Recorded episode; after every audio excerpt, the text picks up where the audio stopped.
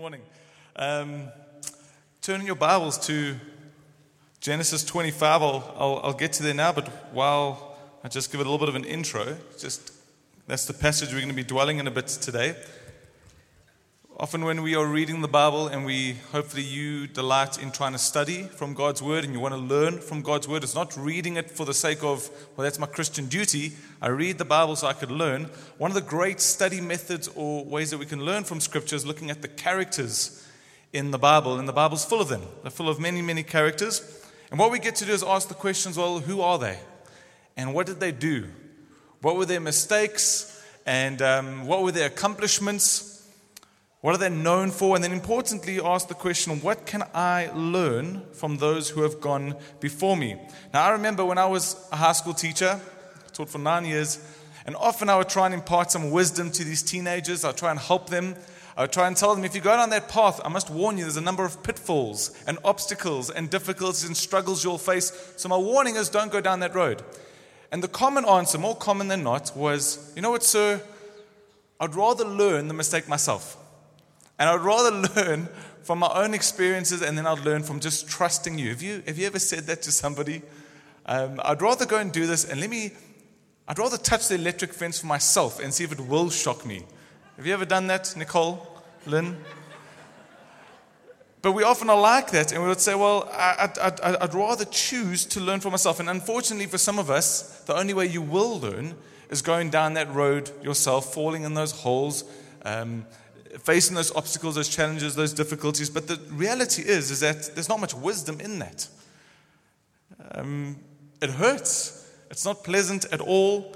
It slows us down from the very things God is asking us to do. And so the reality is we can learn from the counsel of others. And so we can learn even from the characters that we find in the Bible. Now, what's great with the Bible, the Bible doesn't try to protect its characters. Have you noticed that? The Bible reveals the worst mistakes, the greatest failings, the moments of shame of many of its characters. Can you imagine that? Imagine if you think of the worst sins that you've committed in your life, and imagine if God said, Great, we're going to write that in a book that'll get distributed around the world for thousands of years, and everyone for the rest of time will read about your great sin. How would you feel? Wouldn't be great, would it? But the Bible does that. The Bible says, well, we're going to expose you for what you've done so that others can learn from you. Think about Moses. When God says, Well, you go speak to the rock that water would come out, in his anger, he strikes the rock and he doesn't get to go into the promised land. That is recorded in Scripture. David, a man after God's own heart, is revealed for having an affair and then murdering one of his own soldiers. We learn about him. We learn about Peter, who in, in a moment amongst commoners denies Jesus three times. Just after he says, Jesus, I'll die for you. And then he just denies Jesus, just like that. We look at Thomas. Thomas, who says, No, no, no, Jesus hasn't risen from the dead. Unless I get to see the scars that he carries, I will not believe this. He gets nicknamed Doubting Thomas for almost the rest of his life. Poor Thomas. But even Mary, the mother of Jesus, she loses him for three days. Can you imagine that? Imagine God, the creator of all things, says, Mary and Joseph, I have the most incredible gift to the world. It's the Savior of the world. I give him to you. You look after him. We got this, Father. And next thing on their way back to Bethlehem from Jerusalem, hey guys, where's Jesus? Where's Jesus? They lost him for three days. That's the original Home Alone story. Parents leaving their kids behind happened there. The Bible reveals it. It's not trying to protect their character but what's amazing in the Bible, too, is it shows how God still will use such people for his kingdom. Despite their flaws, God will show how he still loves them, how he still raises them. God still has mercy on them. And God will use him to still find a way to do great things for him and for his kingdom. And that's, that's us too. Today we're going to look at Jacob. We're going to look at him. We're going to look at some of the things that he did. But importantly, we're going to see how God worked through him and then hopefully, you and I this morning, we'll see some things we could learn from this character.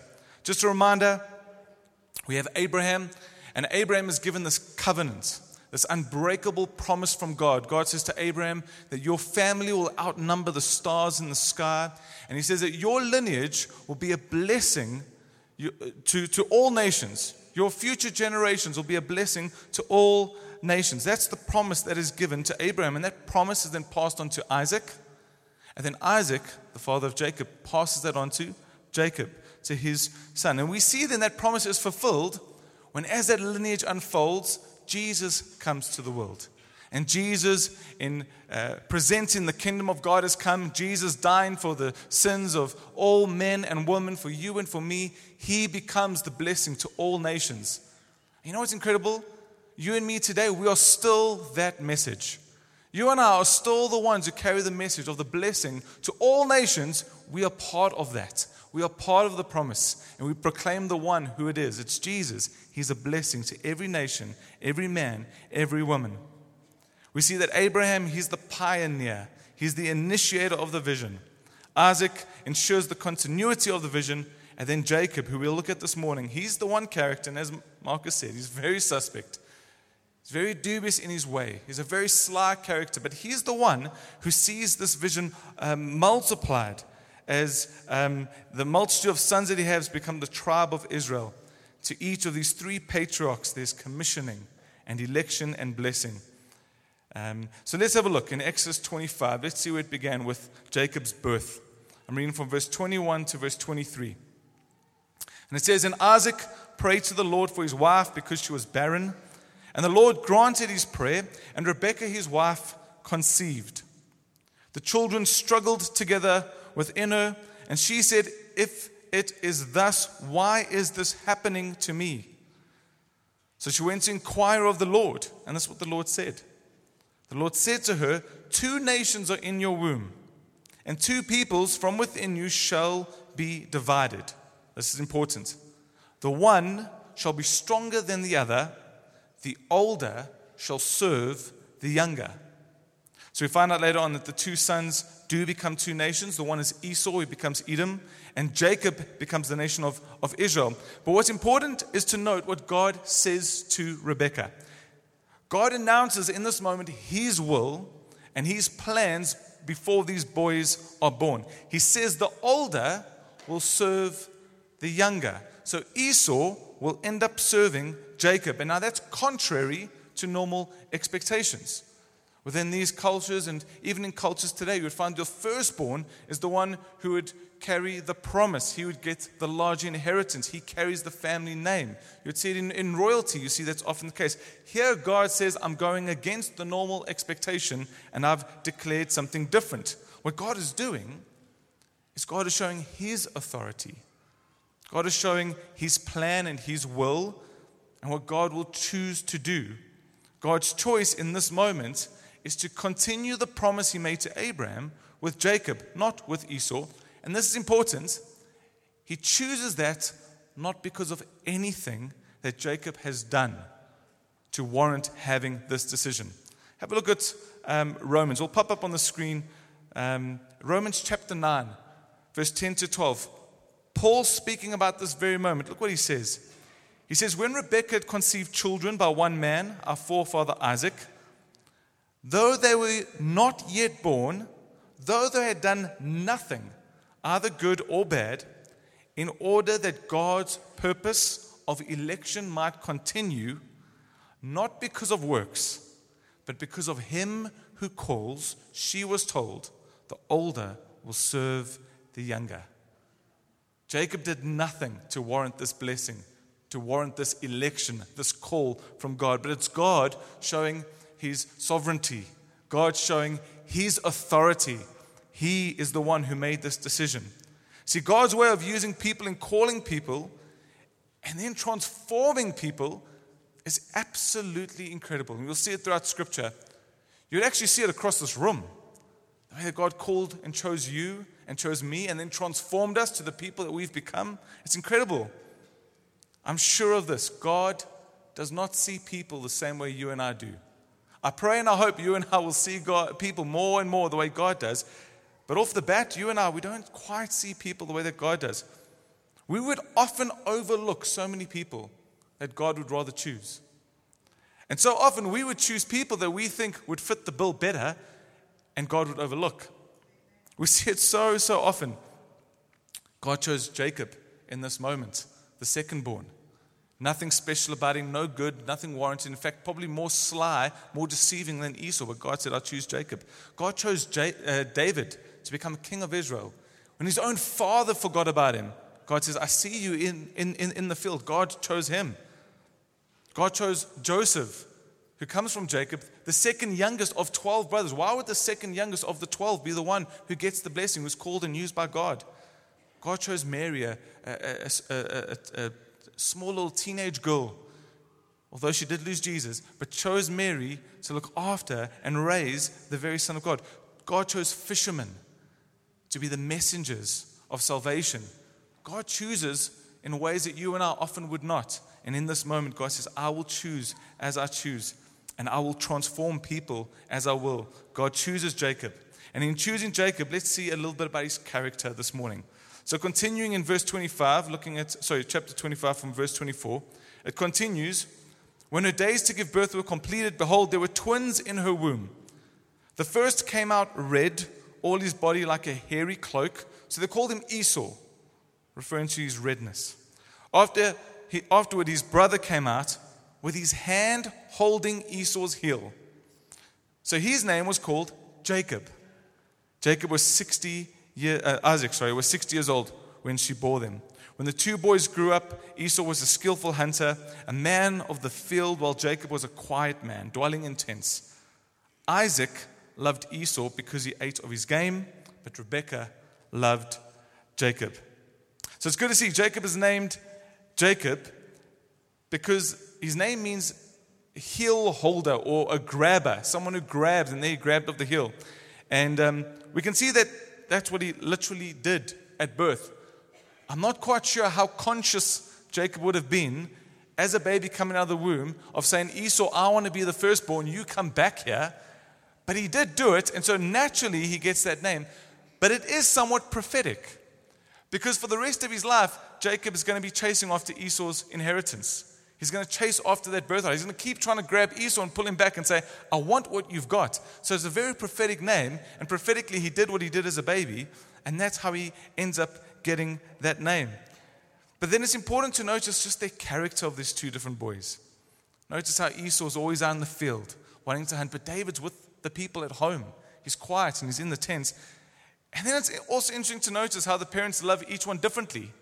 I hope your parents don't publicly declare that to you and say, Well, you're my second favorite of the four.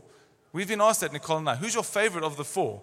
We have no clear to answer that because there's no favorite. They're all equally loved, passionately, 100%.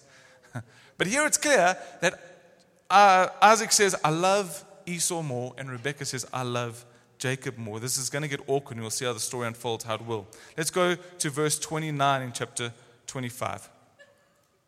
Once, when Jacob was cooking stew, Esau came in from the field and he was exhausted. Esau said to Jacob, Let me eat some of the red stew, for I'm exhausted. And because of that, his name was then called Edom, which means red. Jacob said, Sell me your birthright now. Esau said, I'm, I'm about to die. Of what use is a birthright to me? So Jacob said, Swear to me now. So he swore to him, and he sold his birthright to Jacob. Then Jacob gave Esau bread and lentil stew, and he ate and drank and rose and went his way. Thus Esau despised his birthright.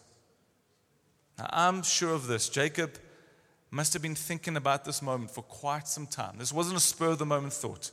As his name says, the grabber, he's thinking, I need to find the moment, the opportunity that I can take a hold of Esau's birthright. Perhaps even Rebecca was uh, a little voice in his ear because of what God said, perhaps, or because she's his or he's her favorite, perhaps.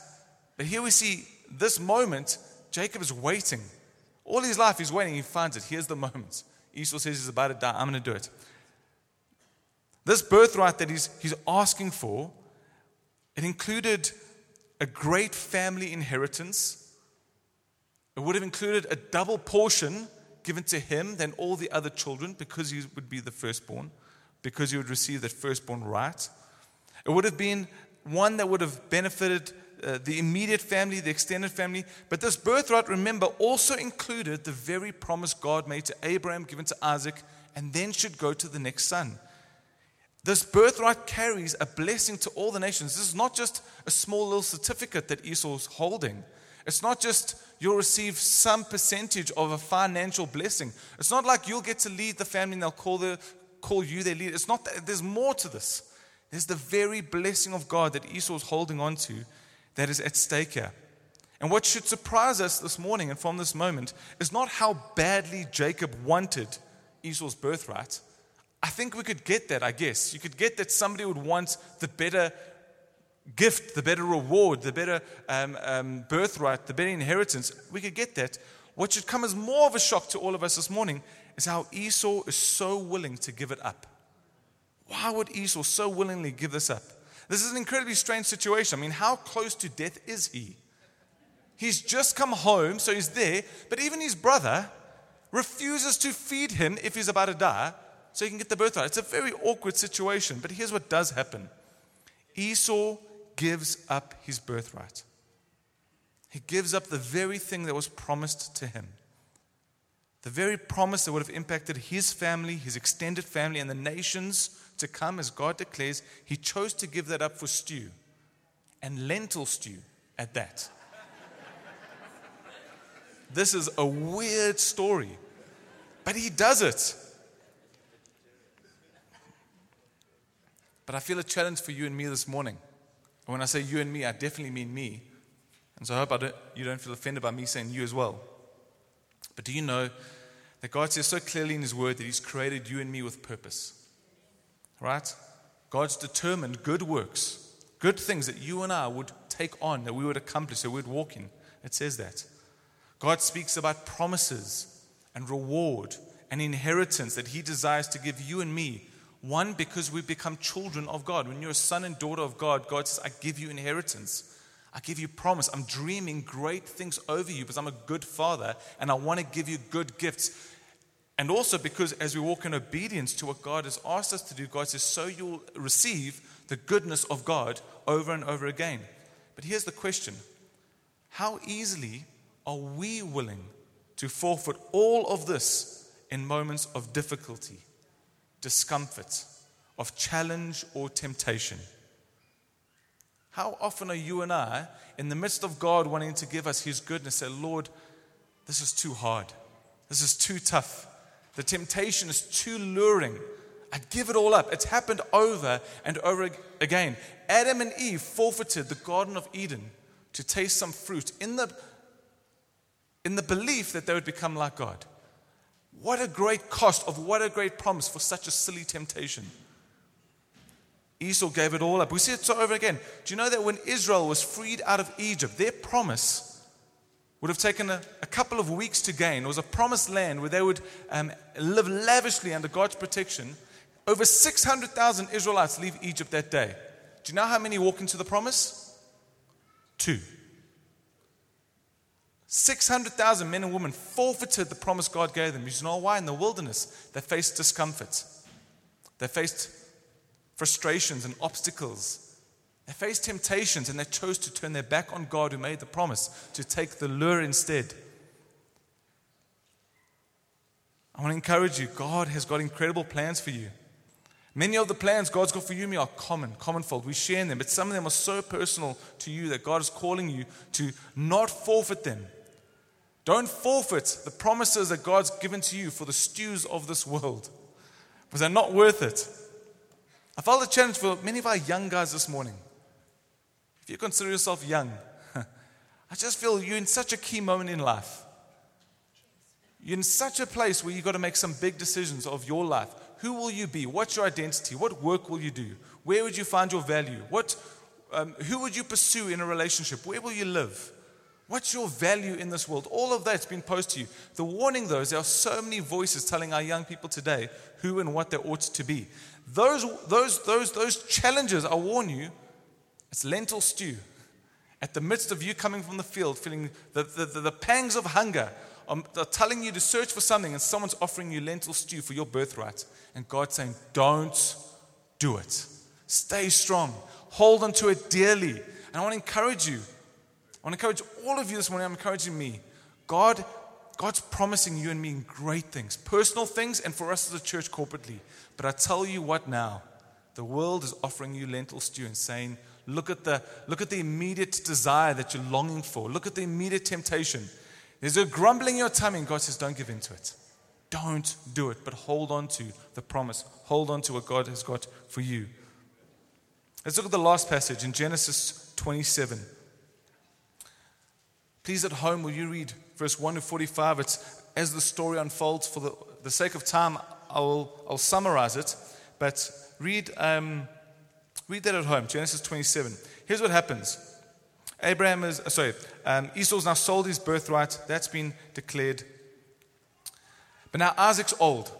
He's old, he is uh, uh, frail, his vision is incredibly weak. It's so weak he cannot identify somebody who stands in front of him. And he's close to death.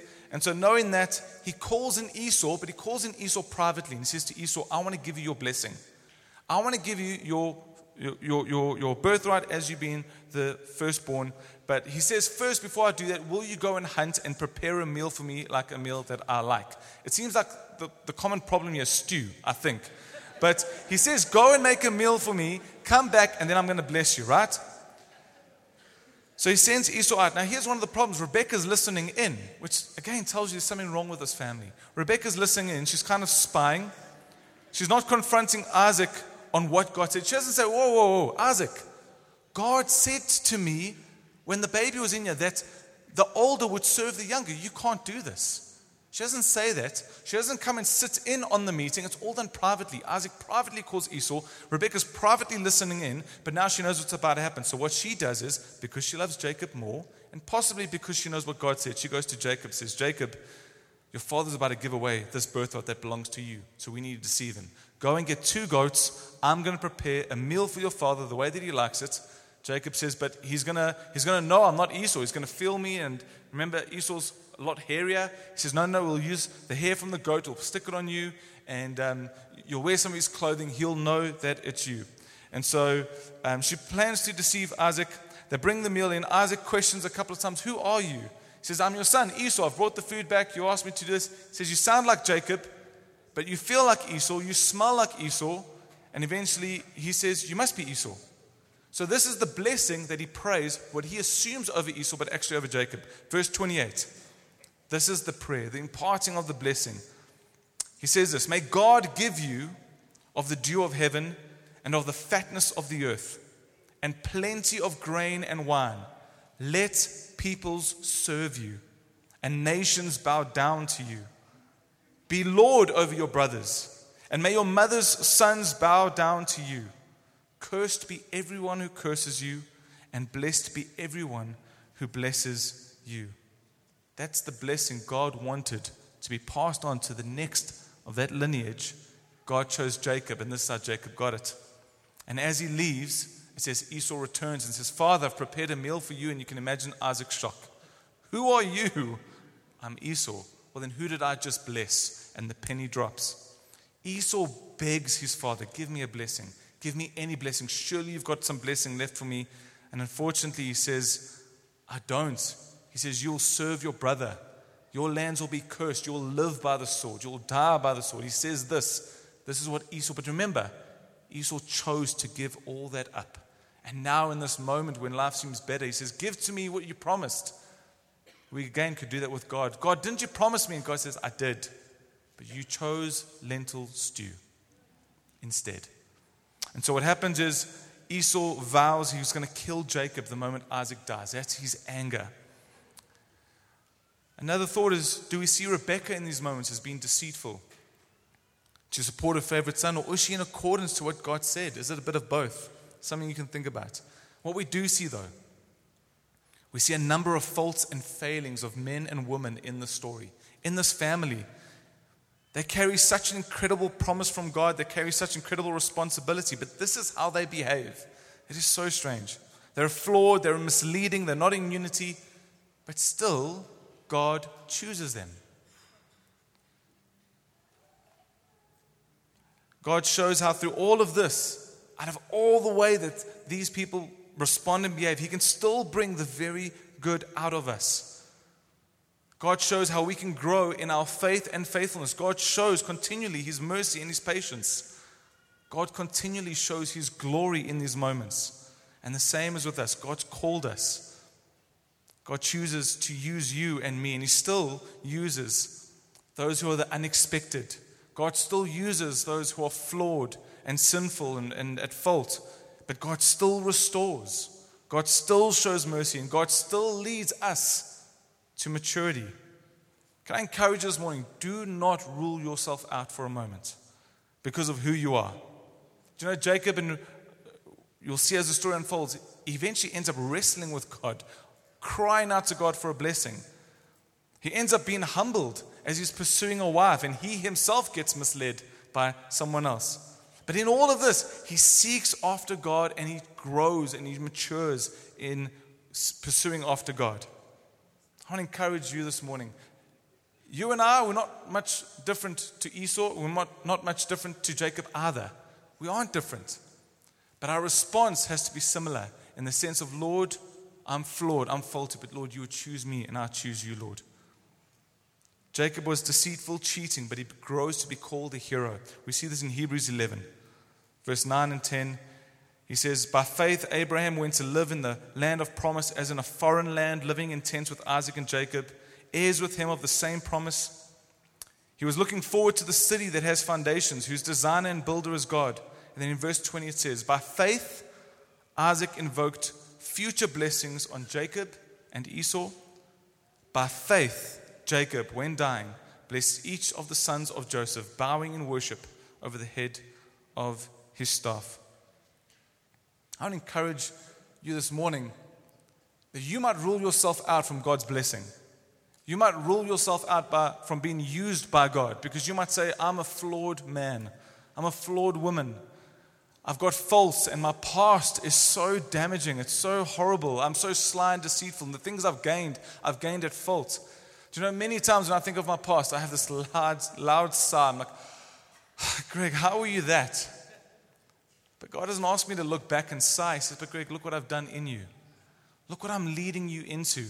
And we see that with Jacob. God picked Jacob. In all of his faults, in all of his sin and all his weaknesses, I'll be merciful to you, I'll be gracious to you, but then I will transform you to far greater things. Church, I'm telling you this morning, God looks at you just as you are. He knows every fault you've made. He knows every wrong desire that's in your heart. He knows every sin you've committed and the very sin you're going to commit later today. He knows it. And yet he still looks at you with love and mercy and patience and says, I still choose you. You know why? Because if you choose, like Jacob eventually does, and say, God, I choose to seek you as my God, I choose to seek your blessing in my life. I choose to be obedient to what you've asked me to do. Let the immature, foolish Jacob of old be gone, but may the mature one who will impart blessing to 12 sons to come, for a nation to be born, and for the King of kings to come out of my obedience to you, God, I choose you.